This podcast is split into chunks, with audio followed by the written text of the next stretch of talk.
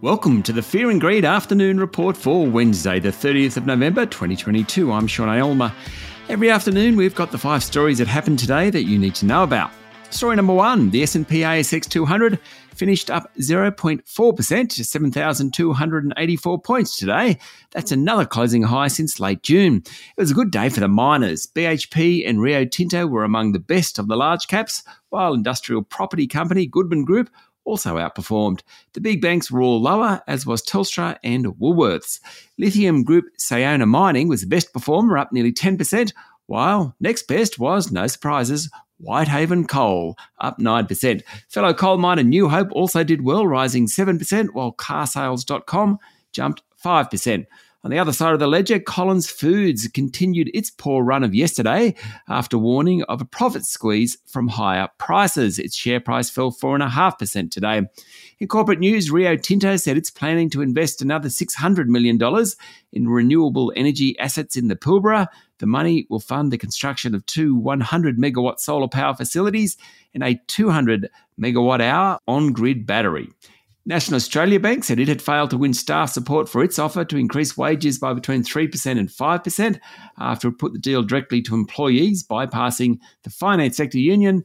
And online furniture business Temple and Webster told its annual general meeting that sales fell 14% for the period from July 1 to November 27, largely because no one is in lockdown anymore. And of course, that was when e commerce companies like Temple and Webster did best. Story number two the legislation to establish the National Anti Corruption Commission has passed Parliament. Prime Minister Anthony Albanese and Attorney General Mark Dreyfus said the NACC will commence in mid 2023. The watchdog will have the ability to investigate sitting and former Australian politicians for corruption compel witnesses to appear, and hold public hearings in extraordinary circumstances. The National Anti Corruption Commission has retrospective powers as well, allowing it to investigate alleged abuses of power before its creation. It was part of Labor's election campaign promise, of course, and Mr. Dreyfus called it the single biggest integrity reform for Parliament in decades. Also in Canberra today, Scott Morrison became the first former Prime Minister to be censured by Parliament over his decision to take on five shadow ministries while Prime Minister without telling anyone.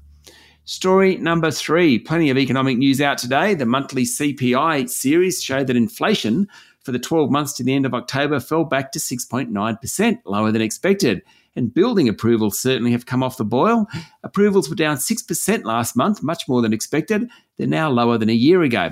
Finally, credit data was released. The pace of credit growth is falling, with housing and personal credit slowing, though business investment remains high. Story number four the banking regulator, APRA, has modelled the impact of climate change on the big lenders and thinks they're in pretty good shape. The Australian Prudential Regulation Authority's Climate Vulnerability Assessment said increases in loan losses arising from climate change would be unlikely to cause severe stress to the banks. However, the regulator identified mortgages in Queensland as being higher risk given the state's susceptibility to rising temperatures. It found that mortgage loss rates in Queensland could rise by more than 35% by 2045, higher than an estimated 10% increase in New South Wales and around 6% in Victoria. And story number five in the US, two top Republicans have spoken out against former President Donald Trump's dinner last week with a white supremacist, saying the party has no place for anti Semitism or white supremacy. Senate Republican leader Mitch McConnell and House Minority Leader Kevin McCarthy had not commented previously on last week's dinner. Of course, on Monday, former Vice President Mike Pence said Trump should apologise for the meeting. For his part, the former president said the supremacist eating at Mar a Lago was inadvertent. The senior Republicans look like putting up a bit more of a fight against Donald Trump this time around as he bids for the presidency in 2024. That's it for the afternoon report for Wednesday, the 30th of November 2022. Michael Thomson and I will be back tomorrow morning with the Thursday edition of Fear and Greed. I'm Sean Aylmer. Enjoy your evening.